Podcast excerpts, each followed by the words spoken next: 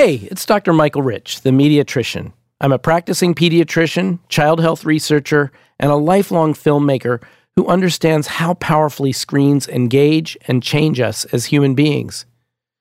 As a doctor who takes care of kids every day, I see and understand the struggles that young people are having with their screens and their parents are having with how to raise them to be healthy, happy, and productive in a world filled with digital screens. Mediatrics educator Kristelle Lavallee joins me each week to address your questions. Yes, I do. Grateful to be here, Michael. And this week, I'm really grateful for the Mediatrician's global reach. We have a question today from Ethiopia. So, this question is from Adis, a current college student who says, I was made to feel ugly and repulsive because I am black when I was in middle school up to high school. I was treated like this by people of all races, including other blacks. I want to know do the negative portrayals of black women in movies affect how teens view black girls and women? So, thank you for sharing this difficult situation, Adis, and sending us your question, especially all the way from Ethiopia. So, what do you think, mediatrician?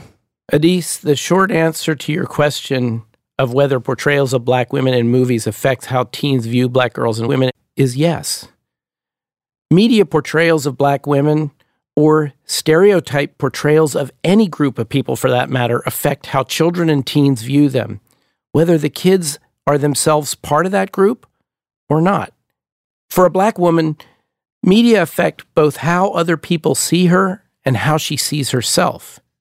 Research shows us that when we are exposed to images repeatedly and over a long period of time, we internalize these images and measure ourselves and others against them as if they are the truth.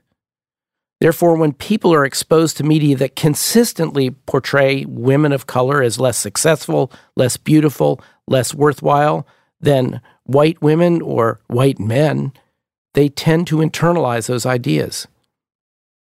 So, Michael, I, I lecture for a media stereotypes sociology course. Um, it's a collegiate course, and it's, it's a long-standing lecture. And every year I try to pump it up with like the latest examples. And every year I sit down and I'm like, oh, it's going to be hard this year. And I am astounded every year that I'm able to pull examples so quickly, quick internet search, and I've got exactly what I need. You know, I think it's getting better. I've been doing this for about four years, but but what do you think? Is it actually getting better, or I mean, I still find these all the time. Well, if you're finding them in enough uh, uh, enough of a prevalence that you're able to lecture about them, I would say we're not doing enough. Yeah, I guess whether yeah. it's better answered. or Asked worse, answered. we're not doing enough. Okay. Okay. Uh, There are conscious efforts among those in the media industry. In fact, one of the most successful television producers out there, Shonda Rhimes, is She's actively amazing. working on television from a black woman's perspective, and mm-hmm. that's awesome. and rocking But- it. Right. And and and she's bringing more diversity into media images and to portraying people of many races and ethnicities in positive and healthy ways.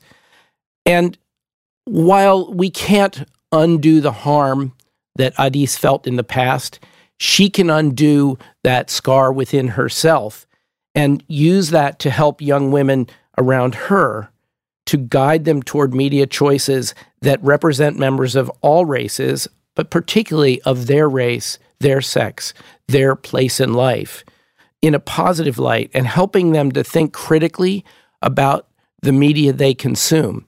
It, this is very, very important because it's not just about seeing stereotypes of people like me.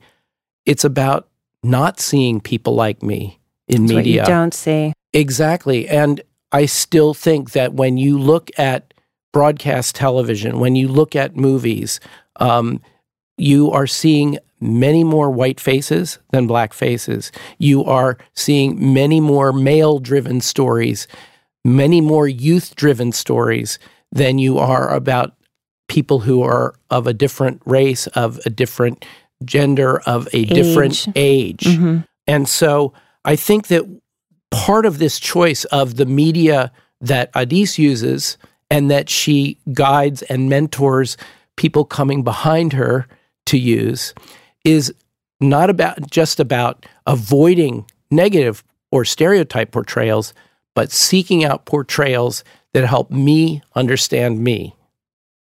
I like that a lot. So we're we're kind of folding in media literacy here, which I which I love. So Adis, you've already begun to help by sending us this question and letting us discuss it so that others can hear and hopefully be changed by the better. And and hopefully this kind of springboards uh, a campaign with media literacy in this area.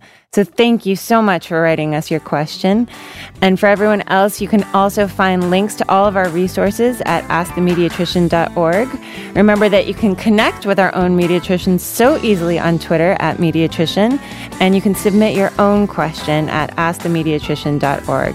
And finally, make sure you share and subscribe to this podcast. Enjoy your media, seek out media that is about you and how you see yourself and how you want to be and enjoy your children and raise them to do the same. Ask the Mediatrician is hosted by Dr. Michael Rich, joined by mediatrics educator Kristelle Lavallee. Jill R. Kavanaugh is our Chief Knowledge Officer. Original music composed by Christopher Cerf. Podcast and music recorded, mixed, and edited at Saturn Sound Studios. Executive producer Alicia Haywood.